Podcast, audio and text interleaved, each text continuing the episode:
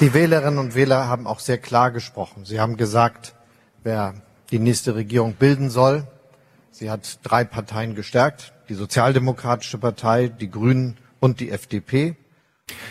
Vælgernes tale er klar. De har sagt, hvem der skal danne den næste regering. De har styrket tre partier, Socialdemokraterne, De Grønne og FDP. Sådan sagde Socialdemokraten Olaf Scholz, da han søndag sejrede ved valget i Tyskland. Efter snart 16 år med Angela Merkel i kansleramt i Berlin, skal tyskerne til at vinde sig til en ny kansler. Og hvad betyder det så for det tyske Bundeswehr og Tysklands forsvars- og sikkerhedspolitik?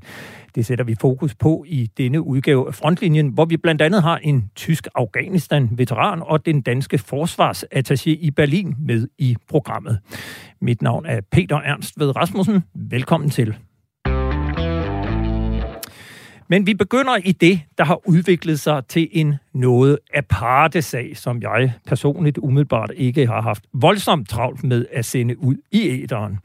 Den handler om den i manges ører kendte forsker Peter Viggo Jacobsen fra Forsvarsakademiet. For lidt over en måned siden skrev jeg på Olfi, at Peter Viggo Jacobsen var blevet fyret på grund af sine regeringskritiske udtalelser i pressen. Historien byggede på anonyme kilder, men problemet var bare, at Peter Viggo Jacobsen ikke var blevet fyret. Jeg må trække historien tilbage, sige undskyld og udsende et dementi. Men fredag udkom så Weekendavisen med artiklen Manden, der ikke blev fyret. Ifølge den blev Peter Viggo Jacobsen, om ikke fyret, så i hvert fald udsat for politisk pression. Jeg citerer fra artiklen. Nok er Jakobsen stadig ansat af forsvaret, men samtaler med en række kilder med kendskab til forløbet viser, at både han og Forsvarsakademiet har været udsat for pres i dagene omkring den kontroversielle artikel. Antydninger om forskellige mulige sanktioner herunder en udflytning af hele akademiet til provinsen har hængt lavt i luften. Ifølge flere kilder har Peter Viggo Jacobsen efter en kammeratlig samtale med akademiets dekan Peter Dahl Truelsen over for sine kolleger bekendtgjort, at han fremover vil holde en betydeligere lavere profil i offentligheden. Artiklen er skrevet af den erfarne politiske reporter Hans Mortensen, og dig kan jeg nu byde velkommen til her i studiet. Tak for det. Kan du ikke indlægsvis fortælle, hvad handler denne her sag om? Den handler øh, ifølge alle de kilder, man kan få fat i, og man kan jo ikke få fat i de helt centrale aktører, fordi de har virkelig øh, lagt låg på det her. Men det handler om, at øh, der opstår stor irritation der i dagene omkring evakueringen af Kabul. Øh, der bruger man, der øh, får man Pakistan til hjælp til at få de her danskere ud af Kabul, og, øh, man laver sådan en, en hop, altså en ja, base i ja. Islamabad. Og, og, og øh, fra officielt dansk hold, der roser man Pakistan stort, men så siger Peter Viggo Jacobsen til forskellige medier, øh, det er der sådan set ingen grund til at rose dem for, for det er deres skyld, at Taliban findes, det er deres skyld, at danske soldater er døde. Det er jo ikke sådan rigtig velkommen i øh, systemet, hvor man lige skal være venner med Pakistan i hvert fald nogle dage. Og det, man så hører fra, fra internt fra ministeriet, det er, at forsvarsministeren bliver rasende, råber og skriger, øh, at hun er træt af Peter Viggo Jacobsen, og et eller andet. Ordene har jeg ikke lige, men i hvert fald udtrykker klar, at det er, det er for langt ude, det her. Og på en eller anden måde, og den er også svær at afdække, fordi selvfølgelig er der ikke skriftlige spor efter sådan noget, så går der en besked ud til Forsvarsakademiet, og Peter øh, Viggo Jacobsen bliver indkaldt til en samtale med dekanen, øh, hvor, som er øh, så voldsom, at han så efterfølgende meddeler sin kollega, at han holder lav profil. Og hvis man kender og har hørt Peter Viggo Jacobsen, så stemmer han ikke rigtig med, med lav profil. Du har jo talt med en, øh, med en række kilder. Jeg går ud fra, at du også har talt med Peter Viggo Jacobsen selv. Hvad, hvad, hvad siger han selv? Han siger selv ingenting. Altså han siger så, som i absolut ingenting. Øh, den her sag, og både øh, Forsvarsakademiets ledelse øh, meddeler, at de ikke har kommentarer. Peter Viggo Jacobsen har ingen kommentarer ingen øh, helt centralt har kommentarer, men så er der jo folk rundt om, som har hørt om det her. Man hører jo om, hvad der sker med sine kolleger osv. Den slags er ikke hemmelig i nogen organisation. Det ved alle, der har været i, i, i en organisation, hvor der er mere end tre ansatte. Altså, så siver den slags. Øh, for lige at vende tilbage til, til din artikel, så bygger den jo på anonyme kilder, ligesom min egen, og, og, og man kan jo spørge, øh, hvor er den rygende pistol? Jamen, det er, som jeg sagde før, ikke nogen egentlig rygende pistol, anden det, man kan øh, finde ud af, at der har været en alvorlig samtale med en forsker, som har udtrykt noget, man ikke brød sig om. Og han har fået en eller anden trussel hængende over hovedet, som nok ikke er fyring, men i hvert fald, der er ligesom været to ting i spil, så vidt jeg kan forstå. Det er en, øh, altså, sådan underforstået, at man kunne da tage og flytte øh, Forsvarsakademiet til provinsen. Det, og det er ikke nogen tom trussel, for det har været på tale før, og også før, øh, også i, når det ikke har noget med Peter Viggo Jacobsen at gøre, nemlig fordi den tidligere regering var optaget af at udflytte statslige institutioner. Øh, så det er, ikke, det er ikke en helt tom trussel. Og så er der hele spørgsmålet om at omorganisere, så man øh, måske får mindre af det, Peter Viggo Jacobsen laver. Og der, der bad jeg faktisk om en kommentar fra ministeriet, og der svarer Trine Bramsen sådan lidt kryptisk, at det har de ingen konkrete planer om. Men de har da hele tiden overvejelse, om der er den rette balance mellem øh, forskning i sådan en ren militær ting, og så det, hun kalder øh, bredere samfundsforskning, eller samfundsforskning i almindelighed. Og, øh, og det er jo præcis en øh, forsvars- og sikkerhedspolitik, som Peter Viggo Jacobsen beskæftiger sig med. Strat- så, strategi og... Øh... Ja, så der ligger sådan underforstået, måske er der alligevel for meget af det, han går og laver, øh, selvom der ikke er nogen egentlig øh, konkret plan, som hun siger. Du skriver i artiklen, at der er antydninger om forskellige mulige sanktioner herunder en udflytning af hele akademiet i provinsen har hængt lavt i luften. Ved du noget om, fra hvem disse antydninger kommer? Nej, men det er jo i hvert fald øh, det, som øh, dem, der har kendskab til den samtale, øh, Peter Viggo Jørgensen har været til, har, har hørt, at der har været øh, på tale ikke, som, som, som mulige konsekvenser af det her. Det er jo noget, man kunne risikere, hvis man ikke passede på.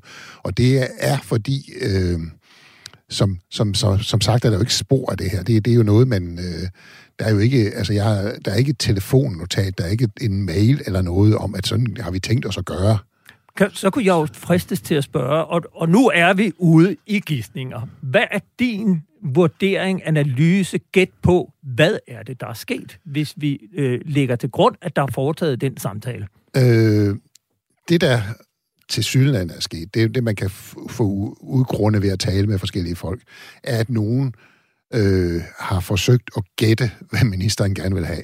Altså, ministeren har ikke sagt, at Peter Viggo Jacobsen skal fyre, så han advarsel. Så sådan, sådan har jeg ikke hørt det i hvert fald. Men så er der nogen, der har forsøgt at gætte, hvad ministeren gerne have. Hun er dødtræt af Peter Viggo Jacobsen. Han løber hele tiden i vejen. Han siger ting, han, øh, der irriterer regeringen af pommeren til. Og det har du også selv dokumenteret tidligere sket øh, i en anden artikel om nogle, øh, om øh, rekruttering af, af, af konstabler og sergeanter, at der er kommet et, en, en, en, øh... et ønske om, at øh, Forsvarsakademiet bekræftede, at han udtalte sig som privatperson, ja, ja. hvilket Forsvarsakademiet så ikke gjorde i øvrigt. Der, der har været pres hele tiden, og, og, og, og der har så været nogen, der har sagt, nu må, nu må I få ham stoppet, fordi nu løber han altså for meget i vejen. Øh, jeg skrev jo selv en artikel i 2017 øh, på baggrund af en debat, der kørte i Norge omkring øh, pres på militære forskere. Og i den artikel, som øh, blev lagt på Olfi i december 2017, der siger Peter Viggo Jacobsen til mig, jeg har haft både ministre, departementchefer, forsvarschefer og højtstående officerer på nakken, men kritikken skal man lade gå ind af det ene øre og ud af det andet. Jeg har også fået skæld ud, men når de har forsøgt at censurere mig, har jeg fået Nils Wang, som altså var daværende nuværende chef for Forsvarsakademiets opbakning til at ignorere det. Hvad siger øh, den nuværende situation om ledelsen på Forsvarsakademiet? For det er vel ret tydeligt, at øh, den opbakning har han ikke helt længere. Øh, Nej, fordi en ting er at få skæld ud. Det har alle prøvet at få, og også journalister og forskere og alle mulige. Skæld ud får man en gang imellem, fordi alle folk er ikke enige eller glade for det, man laver, og det må man leve med, og det siger han jo også der. Det må man leve med og lade, lade gå. Men noget andet er, hvis man bliver truet på brødet, altså hvis man bliver truet på sin forskningsfrihed eller på sit job eller noget, så er det jo en helt anden sag. Og det tyder jo på, at... Øh, det, som han siger, at den tidligere chef Niels Wang stod for, det er der ikke nogen, der står for længere, altså står vagt om, at forskerne på Forsvarsakademiet har fuld frihed.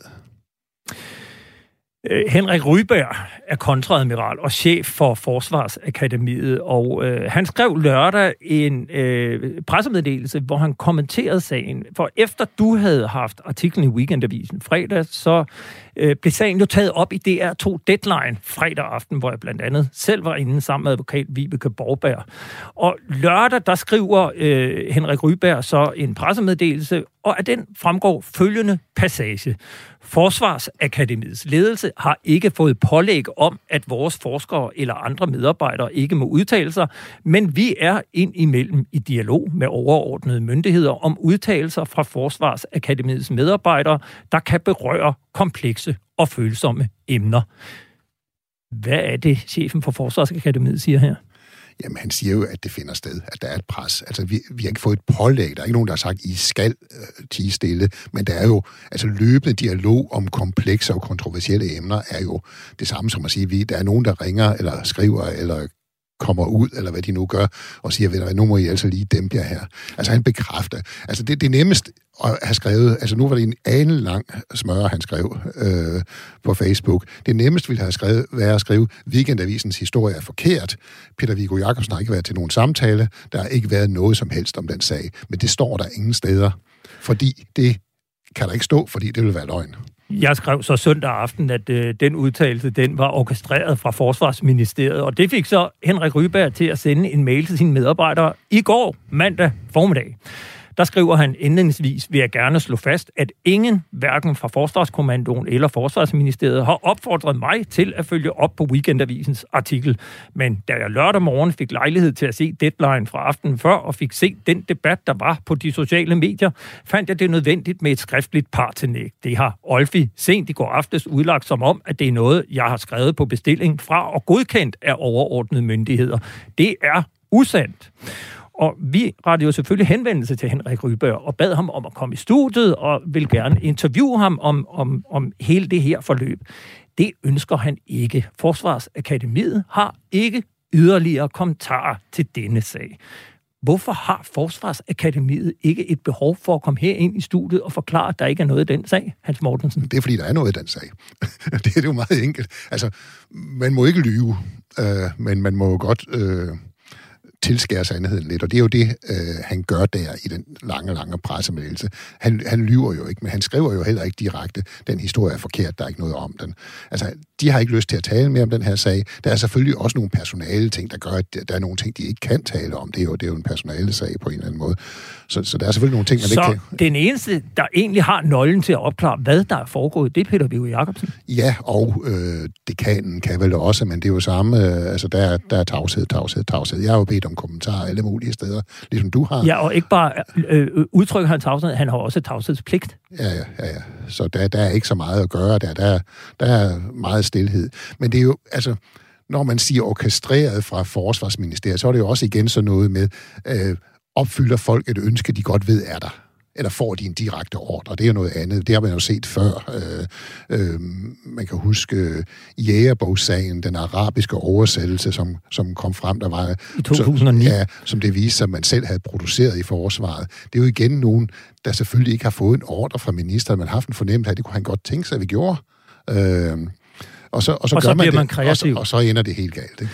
Øh, der har jo været en del reaktioner, også politisk, på den her. Venstre har kaldt øh, ministeren i samråd, og så har SF's forsvarsordfører Anne Valentina Bertelsen sendt en række paragraf 20-spørgsmål til ministeren, og hun siger i et citat til Ritzau, jeg vil gerne have bekræftet fra forsvarsministeren, at det er rigtigt, at vi 100% sikkert kan regne med, at det også er det, der er sket i virkeligheden. Når vi stiller spørgsmål til en minister, lægger ministeren hovedet på blokken og må ikke lyve.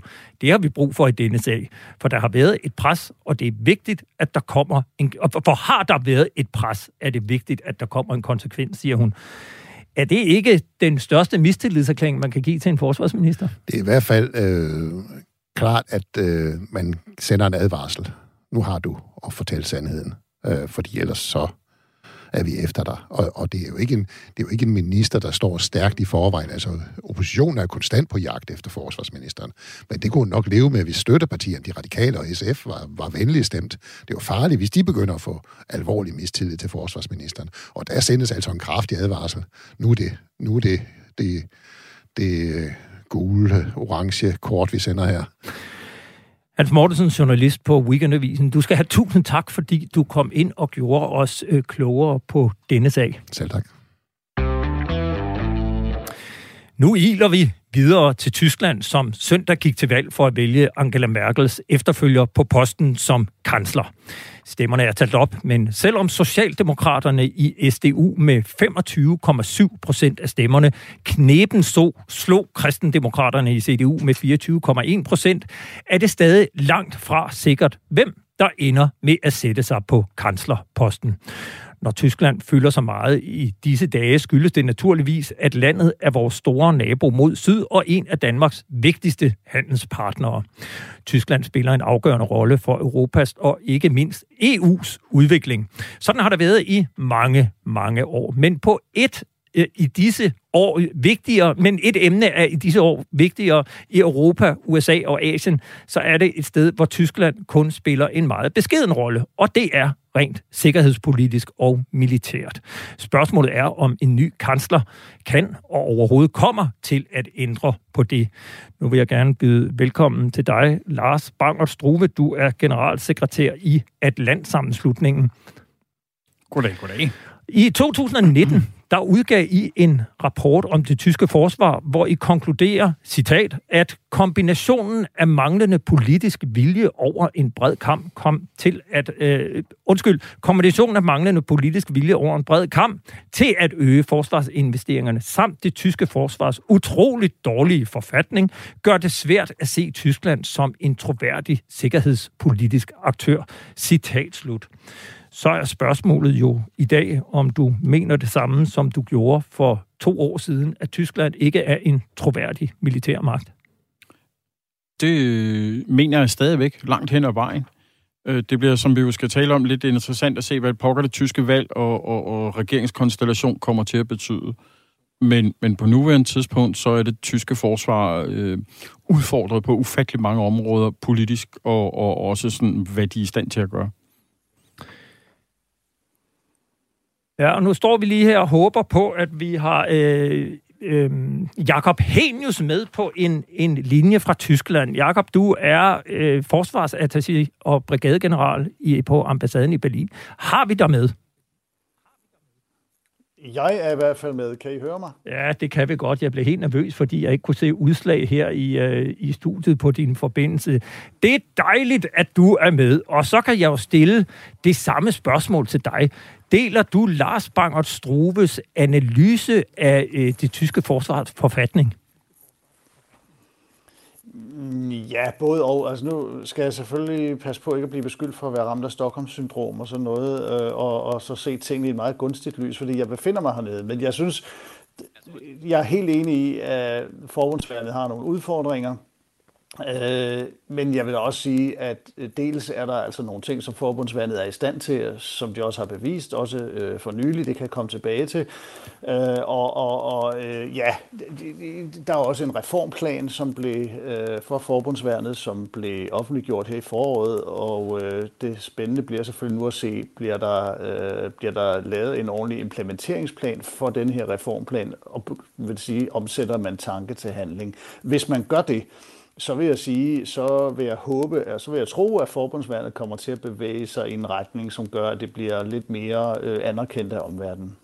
Og det vil sige, kan jeg konkludere, at du ser lidt mere lyst og optimistisk på øh, forbundsvær, som du kalder forbundsværnets øh, situation, end Lars Bangert Struve gør?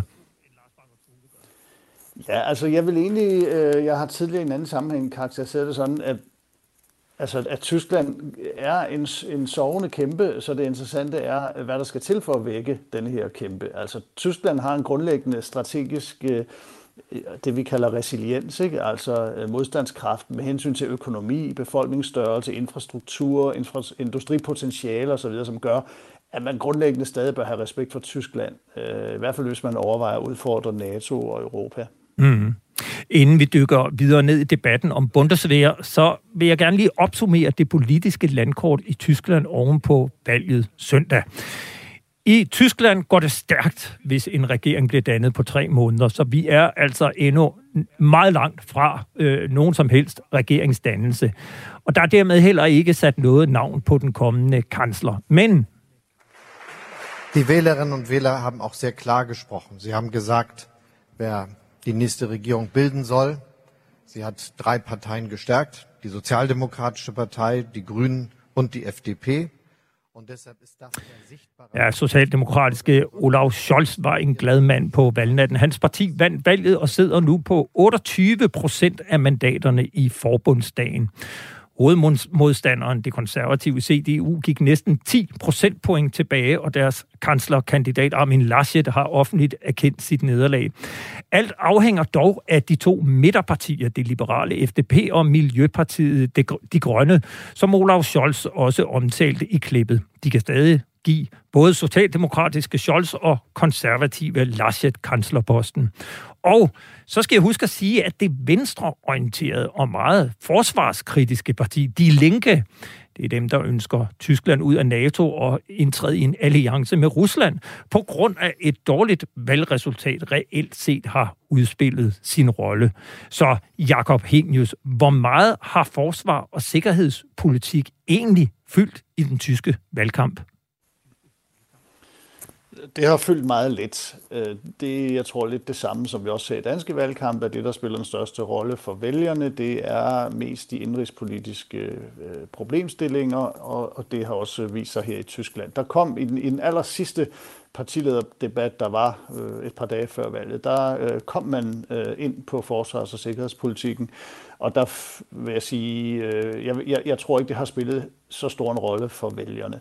Men som jeg var inde på før, så øh, i hvert fald det tyske forsvar har i år markeret sig meget positivt i de tyske vælgers øjne. De har øh, forestået en evakueringsoperation øh, fra Kabul, øh, meget succesfuld, ligesom øh, det danske forsvar gjorde, og flere andre lande og de har øh, assisteret den tyske befolkning meget stærkt i forbindelse med de oversvømmelser, der var i Tyskland tidligere på året, og man har også øh, ydet en stor støtte til samfundet omkring covid-19-indsatsen.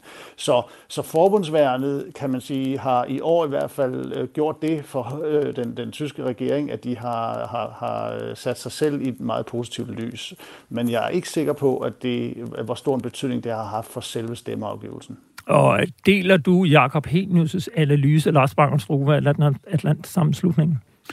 Ja, øh, udenrigs- og forsvarspolitik fylder typisk i, i, i de vestlige demokratier ikke særlig meget ved, ved, ved de valg, man har. Problemet er bare, at lige så snart valget er overstået, så er det nogle af de punkter, hvor man bliver, valg, øh, bliver målt på, at man en statsmand, øh, kan, man, kan man levere en vare. Øh, så politikere negligerer det, og lige så snart valget er overstået, så risikerer de at blive ramt i hovedet af det. Øh, så der er sådan en mærkelig øh, manglende fokus, fordi alle mulige fokusgrupper fortæller en, at det ikke er interessant. Men lige så snart, at man står der, så står journalister som dig og siger, øh, hvad sker der i Afghanistan, hvorfor har I ikke øh, ageret på det her? Så det er sådan en, en mærkelig situation, som, som, som Jacob taler om. Tyskland har leveret på evakueringen fra Afghanistan, det er det indiskutabelt. Og det var positivt. Ja, der brød jeg dig lige af, det må du undskylde. Vi, øh, du lytter til Frontlinjen, og vi taler i øh, i dag om øh, reaktionerne eller konsekvenserne af det tyske valg. Med mig i studiet der har jeg Lars Banger Strube fra Atlantsammenslutningen, og med på en linje fra Berlin har vi Danmarks forsvarsattaché, brigadegeneral Jakob Behenius. Og lad os lige så fast, hvordan det tyske forsvar ser ud sammenlignet med det danske. Jeg skal forsøge mig med en, et, sådan et, et bilkortsoversigt.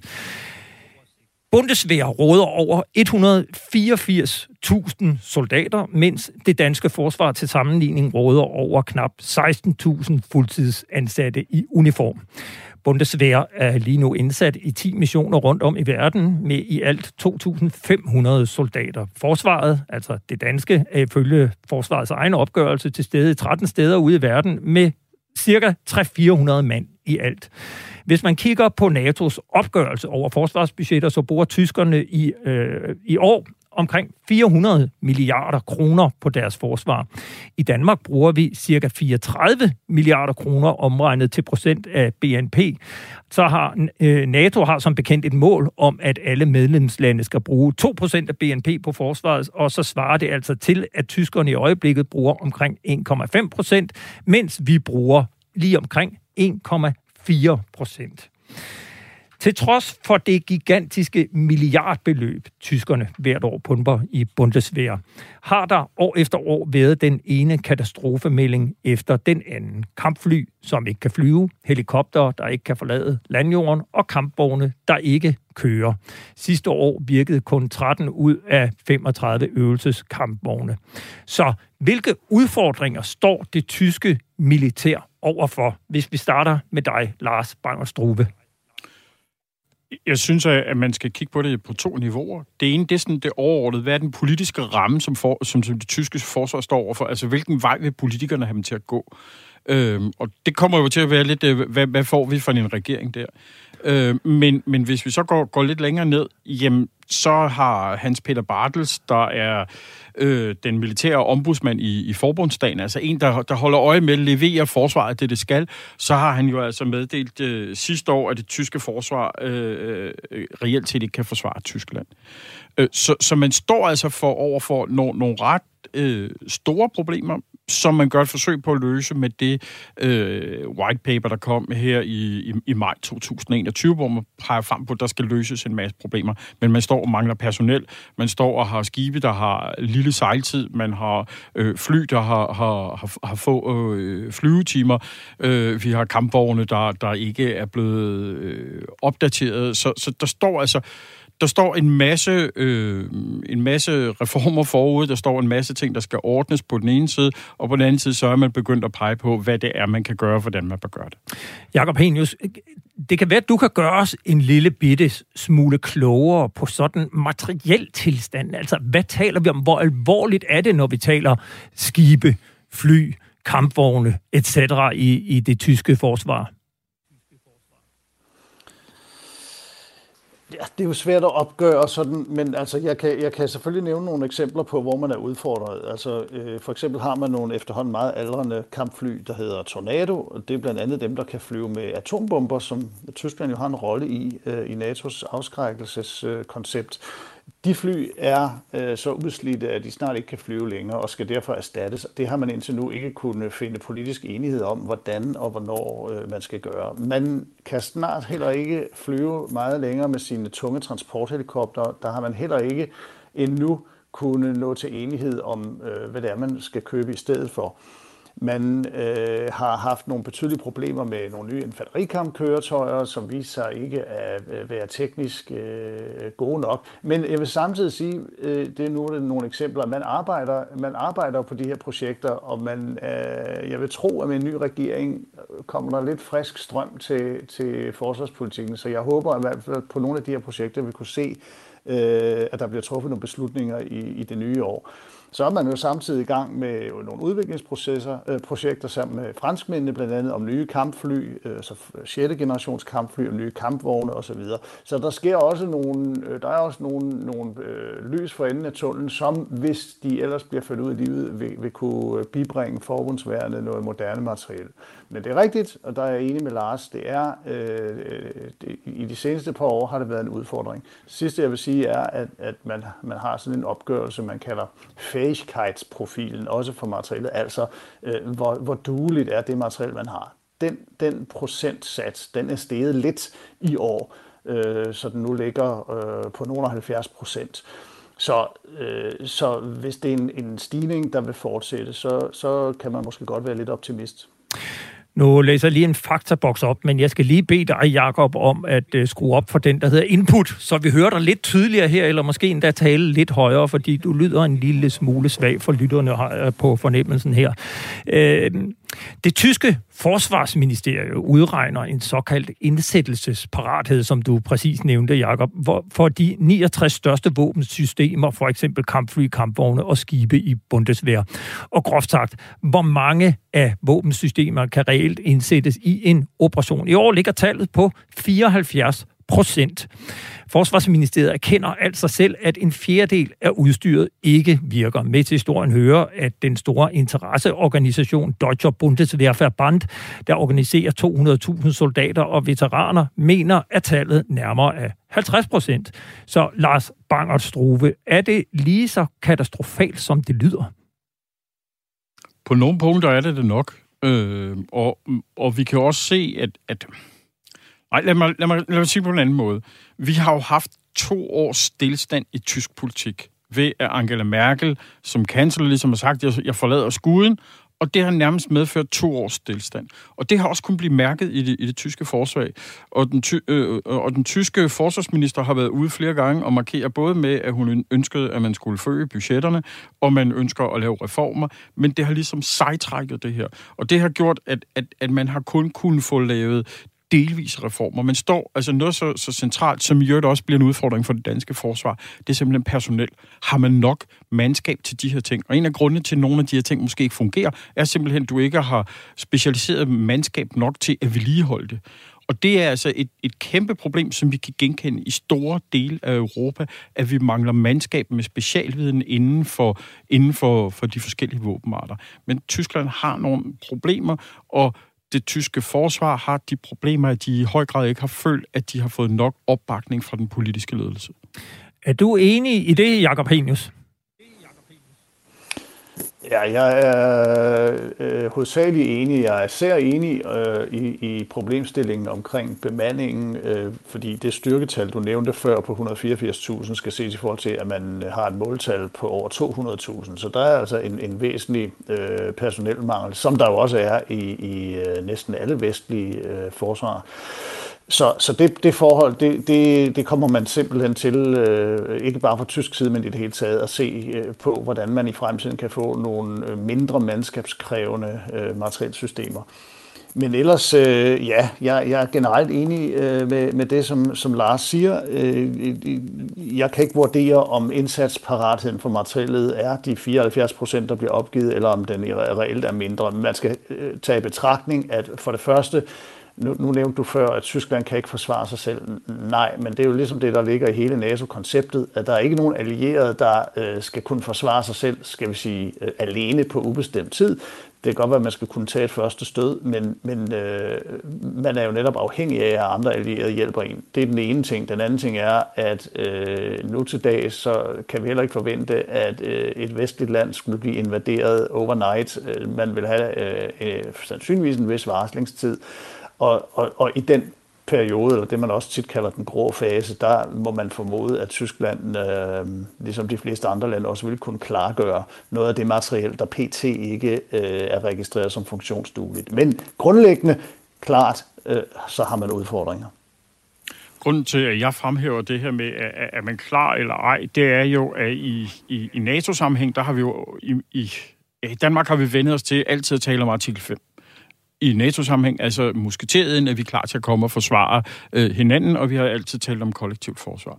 Men når jeg øh, taler med, med, med folk i, i, i NATO-hovedkvarteret, så kommer der en, en stigende diskussion om det, der hedder artikel 3, nemlig staternes evne til, indtil at forstærkninger når frem, at kunne klare sig selv.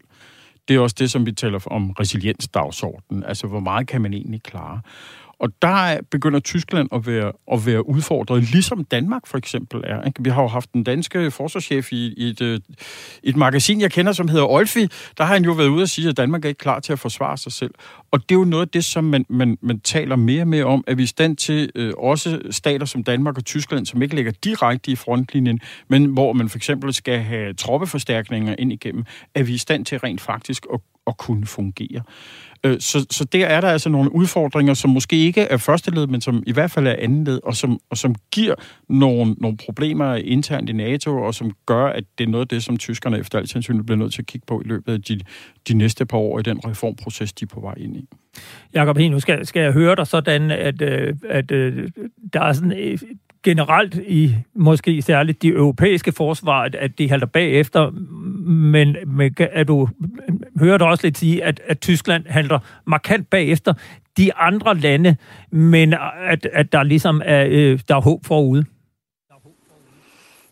Ja, det hører du mig sige, og, og nu nævnte jeg indledningsvis den øh, reformplan for forbundsværnet, som forsvarsministeren... Og der skal jeg lige spørge, øh, er den vedtaget? Ja, altså reformplanen er vedtaget. Det, der ikke er vedtaget, det er øh, implementeringsdelen af det. Øh, og der har det været diskuteret, altså forsvarsministeren har presset meget på for at få den her implementeringsplan ud øh, inden en ny regeringsdannelse hvilket er blevet øh, ret øh, hæftigt kritiseret af flere andre partier her, øh, og endda også internt i hendes eget parti, CDU. Så øh, vi må nok se i øjnene, at implementeringen af den her reformplan først kan blive påbegyndt øh, efter en ny regering er kommet til, og det er selvfølgelig med den risiko, øh, at øh, de så vil omstøde planen eller ændre på den. Men det jeg øh, egentlig godt vil nævne var, at den plan rummer blandt andet en klar og entydig øh, reorientering fra tysk side i retning af større fokus på regional forsvar og afskrækkelse, altså i, øh, i, i rammen af NATO, øh, og selvfølgelig i praksis, det ved vi alle, vendt mod øst.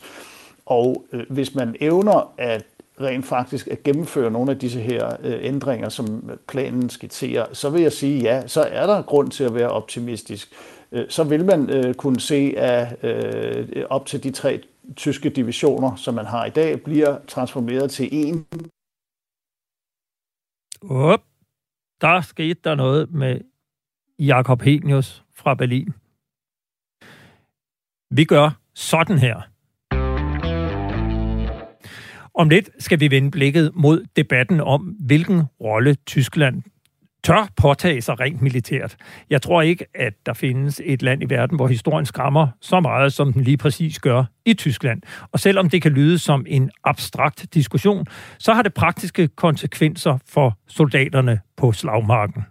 Especially the British and American staff officers demanded an increased German engagement and offensive engagement. And I said, it's difficult because of our German history. You know, World War II, we won't be an aggressor again.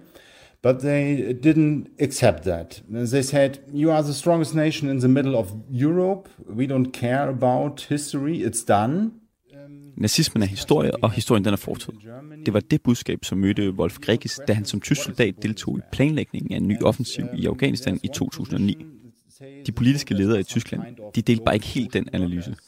De mente, at det tyske flag på uniformen skulle betyde det modsatte af krig. The soldiers are some kind of global social workers, drilling wells and protecting schools for, for girls. I dag er Gregis 40 år, og han har afsluttet sin 10 år lange karriere i Bundeswehr. Han blev som 18-årig rekrutteret tilbage i år 2000. I have to say I was impressed by the German battle tanks when I was um, a pupil. I went to, uh, to, to the barracks with my school class, and then I saw the Leopard 2 battle tank, and I fell in love with it. I honestly have to say. Militæret var dog ikke helt nyt for Gregis. Uh, my grandfather was a German soldier, and um, during World War II, and my father was a tank officer in the National People's Army in Eastern Germany too. Wolf Gregis familie med en bedstefar, som har været med i nazitidens værmagt, og en far, som var med i Folksarmé i det daværende DDR, jamen den vidner egentlig meget godt om, hvilke idéer det er, at tyske soldater tidligere er blevet sat til at kæmpe for. Og på den måde kan man måske også argumentere for, at kilden til tyskernes lidt ambivalente forhold til eget forsvar i virkeligheden ligger i Gregis' familie. Hjemmefra, der blev Gregis dog støttet i sit karrierevalg. Uh, my grandfather said to me, go to the army, you will always have some warm clothes and enough food. That was he said. My father was um, frustrated. Faren var lidt mere kritisk, fordi han selv blev kasseret fra det tyske militær i forbindelse med genforeningen. Men stoppe en ung mand med tyske leopardkampvogne på hjernen, det ville han altså ikke. Og også Gregis' venner støttede op om hans karriere var i militæret. Um, I have to say, in, in general, in the former German Democratic Republic, there was a higher acceptance of the military than in Western Germany, so it wasn't really a big issue. Alligevel så husker han, hvordan de tyske soldater, der i 90'erne blev sendt til Balkan, i hvert fald dele af offentligheden blev mødt med modstand. Soldiers were called murderer. There were a lot of demonstrations. Um, da Tyskland igen drog ud på en stor international mission, der var det i Afghanistan. Yeah, I um, wanted to go there because um, I felt there was missing something, like learning to swim. Um, you can do a lot of um, exercises um, on the ground, but one day you want to go into the water to swim. To, to Wolf Gregis ankom til Afghanistan som forbindelsesofficer i 2008. Og her oplevede han på første hold, hvordan den tyske hær ændrede sig. Afghanistan skabte simpelthen en ny kultur blandt de tyske soldater. After 2006, 2007, there was a new generation of German soldiers who said, We are fighters, we are warriors, and um, we have to do what we trained for. De tyske soldater var simpelthen blevet til krigere. De var blevet afklaret med, at det at være soldat krævede, at man kunne slå ihjel. Men i Berlin, der kunne politikerne altså stadig bedre lide den her fortælling om den tyske her som en form for bevæbnet NGO, der beskyttede pigeskoler eller vandboringer. Man kan sige, at politikerne og soldaterne ganske ikke var afstemt. We lived in, a, in an area where the fighting was an everyday issue. Um, and that what what the German media said, what the political leaders said, they don't want to use the word war, but in Afghanistan itself, the reality looks pretty much like war. And um, soldater som Wolf Greg selv, de efterspurgte kampvogne, mere personel og generelt tungere udstyr. Men det harmonerede ikke med den rolle, de tyske ledere ønskede for herren. Derfor fik de først udstyret efter mange års kamp, både med talibaner og de hjemlige politikere. It took years to realize in, in, in Berlin that's maybe not a peaceful um, mission, assistance mission, but some kind of fighting mission. Hvor generationen af tyske soldater, der kom før Wolf Gregges, blev mødt med decideret modstand og offentlig kritik, så oplevede han selv kun en mangel på interesse. Men på det seneste har han noteret sig, at der igen er sket et skifte. Bundeswehr har fået lejlighed til at bevise sig selv. Først med hjælp til coronahåndtering, så under sommerens voldsomme oversvømmelse i Tyskland, der kostede næsten 200 mennesker livet, og senest her under evakueringen fra Kabul i Afghanistan. Um, that's what I hope for, that this will last and that there will be a bigger discussion in society and a bigger acceptance of soldiers as one part of security, not only in Germany and Europe, but in the world at all. Det var min kollega Jeppe Retshusted, som havde talt med den tyske Afghanistan-veteran Wolf Gregis. Han håber på en større diskussion i Tyskland af, hvilken rolle forsvaret skal have. En bevæbnet NGO eller en militær magt, hvis man sætter det sådan lidt hårdt op. Og lad mig starte med dig, Jakob Henius, som jeg håber, vi har med igen. Du er forsvarsattaché og brigadegeneral op på arbejder på ambassaden i Berlin. Vil tyskerne overhovedet kunne blive enige? Ja, nu håber jeg, I kan høre mig, Peter. Det kan vi. Kan I det? Det er godt. Ja, øh, det her er jo det fundamentale problem øh, for Tyskland, øh, tysk forsvars- og sikkerhedspolitik. Det er den, øh, som jeg kalder den historiske spændetrøje, som man delvis selv har, har iført sig. Øh, Øh, den er jo baseret på, at der i, i, i tysk politisk og i, blandt mange tyske borgere, der må der aldrig igen kunne rejse nogen tvivl om, at Tyskland har distanceret sig afgørende fra totalitarismen. Forbundsmærket må ikke komme til at begå handlinger, som kunne give anledning til, at nogen øh, drog sammenligninger øh, til værnemagten og til SS osv. Det gør, at, så at man har en enorm følsomhed og en enorm tilbageholdenhed overfor for at øh, bruge det, vi kalder hard power øh, ude i missioner, men også en, en, en tilbageholdenhed med at tage risici. Jeg tror, det kommer til at tage rigtig øh, lang tid endnu, før at øh, den tyske offentlighed og tyske politikere accepterer, at Tyskland frigør sig øh, ligesom fra denne her spændetrøje. Måske betyder det ikke så meget, fordi hvis internationale stabiliseringsoperationer er efter erfaringerne fra Afghanistan og efter det, vi ser i Mali i øjeblikket, og at fokus i højere grad bliver på det regionale, altså det artikel 5-baserede forsvar i, i NATO-ramme, så, øh, så vil man ikke i samme grad være konfronteret med det her øh, problem til daglig. Tyskland mistede 62 soldater i Afghanistan. Hvordan ændrede Afghanistan-missionen Tyskland? Det kan du måske svare på, øh, Lars Bang og Struve. Fik, fik, fik Tyskland mere appetit på at være en bevæbnet NGO end bare en, eller en, en regulær militærmagt? Det er meget forskelligt, hvem du spørger i Tyskland på det her punkt. Altså, jeg synes, vi fik en rigtig god beskrivelse af, hvordan det, at det tyske forsvar har ændret sig. Øh, vi skal også huske at tage piratoperationerne med, som også ligesom gjorde, at de lige pludselig kom hen øh, steder, hvor at øh, det at bruge et våben måske var en god ting, om jeg så må sige. Så internt i det tyske forsvar har de sidste 20 års militære operationer markant ændret forsvaret, forsvarets ansats holdning til det her. Øh, man ser også i, i dele af, af den højre side af, af Tyskland en ændring her. Men, men som, som, som Jacob er inde på, jamen, altså, der er stærke kræfter i Tyskland, der på trods af oplevelserne, eller måske øh, endnu mere på baggrund af oplevelserne i Afghanistan, som vi jo nu diskuterer om er et nederlag eller ej, øh, har en oplevelse af, at, at, at, at det her, det bryder de sig ikke om. Øhm, og, og, og når der så popper øh, rigtig dårlige historier op med, at øh, et kompani i deres specialoperationsstyrker øh, har høj, stærkt højorienterede tendenser, og man ender med at tvangsopløse dem, fordi at, øh, at de nok har nazisympatier eller tilsvarende, jamen altså så, så de mennesker, der har holdningen, vi skal ikke øh, bruge vores forsvar på, på denne her måde, jamen, jamen de får så øh, brændsel til, til deres øh, kampagne. Så det går hen og bliver til nogle, nogle alvorlige diskussioner de næste mange år. Og Tyskland har ikke helt samme oplevelse af en clear and present danger, som øh, Estland, Letland, Litauen, Polen har, eller for den sags skyld, hvis vi nu lige skal lave en parallel til Japan, hvor at Kinas fremmarsch har gjort, at Japan, hvor vi jo også har haft en meget, meget stærk pacifistisk øh, bevægelse, og har haft en... Øh, en grundlov, der gjorde, at man, at man kun måtte have forsvarsstyrker og, og, og ikke et, et stærkt militær, at man der har ændret holdning.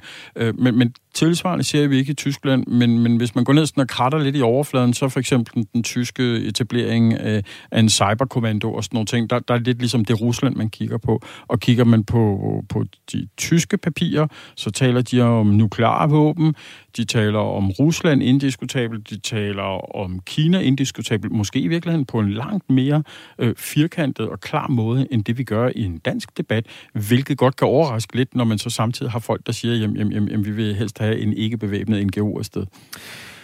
Nu erindrer jeg den forhenværende amerikanske præsident Donald Trump, som jo i den grad havde et horn i siden på Tyskland, fordi Tyskland ifølge Trump brugte alt, alt for lidt på forsvar. Og han øh, var jo lige ved at lave den form for pression, han også gør mod Kina. Altså, nu må I simpelthen til lommerne. Og det vil sige, der er jo i hvert fald et, øh, et pres fra NATO, særligt amerikanerne tid for, at Tyskland får givet alvorligt op og begynder at tage det ansvar, amerikanerne mener, at det skal tage i forsvarsalliancen. Øh, Jakob Henius, brigadegeneral og forsvarsattaché på den danske ambassade i Berlin. Jeg fortalte, at Tyskland i øjeblikket bruger omkring 1,5 procent af BNP, hvilket svarer til cirka 400 milliarder kroner om året. Tror du, mener du, at det beløb kommer op på 2 procent?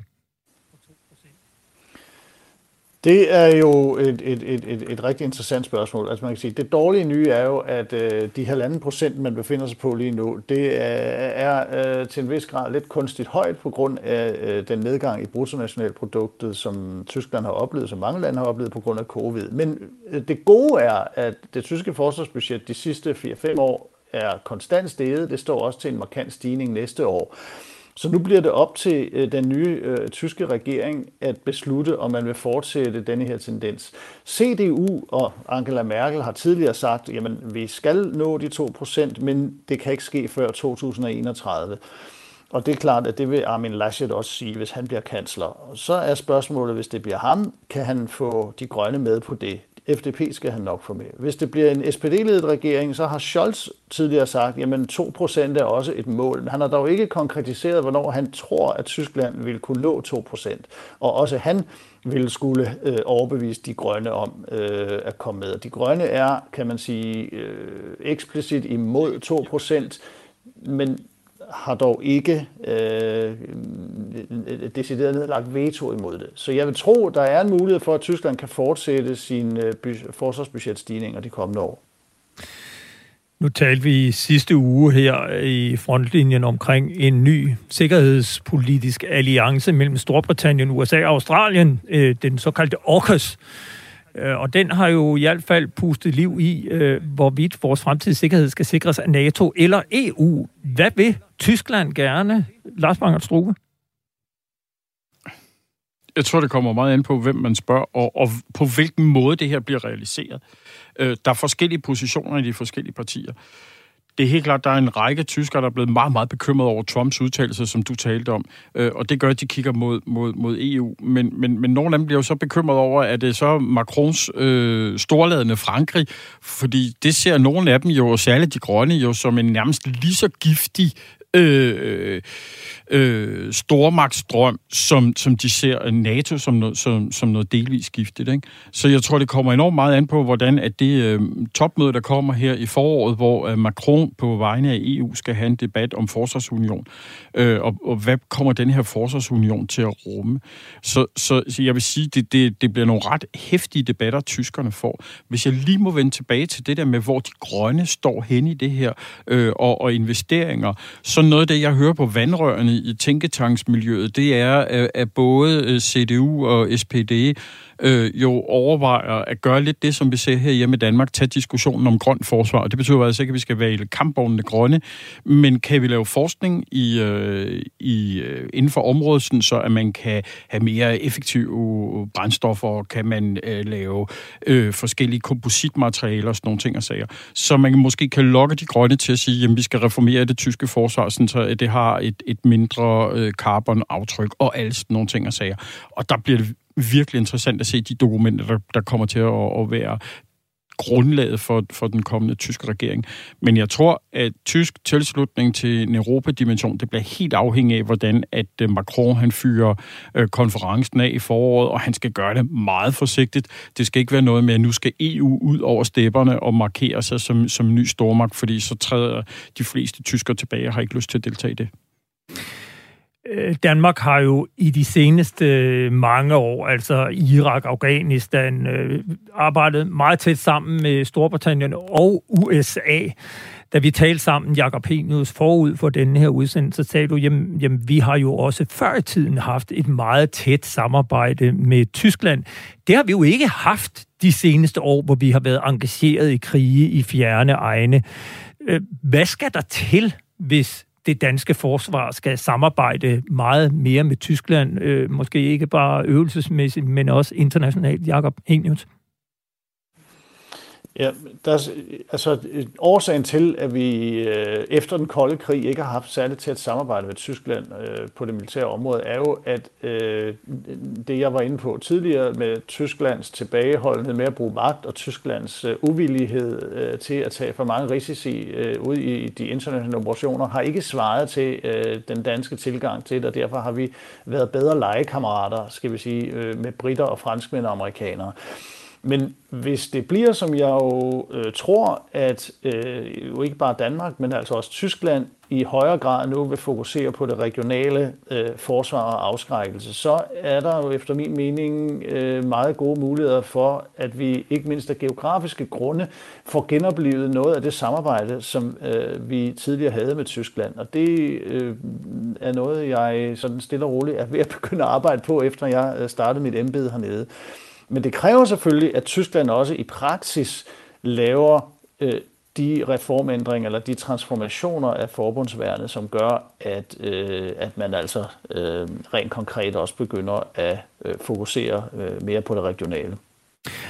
Øh, er du enig, Lars Bangert Struve, i, at øh, vi formentlig kommer til at se et større samarbejde med Tyskland, altså det danske og det tyske forsvar imellem fremadrettet? Ja, det tror jeg. Øh, hvis vi kigger på flåden, så sådan noget med at arbejde sammen og træne på anti-ubådsområdet, jamen det er helt sikkert noget, hvor vi kan arbejde sammen med tyskerne, hvor der er en masse hvis vi taler nærområde eller regionale område, jamen altså så fokus ind i Baltikum, det gør, at det bliver naturligt at arbejde øh, tættere sammen med tyskerne. Og så har vi bare en lille udfordring, det er, at de færreste danske soldater i dag har et tysk, som man havde for bare 40 år siden.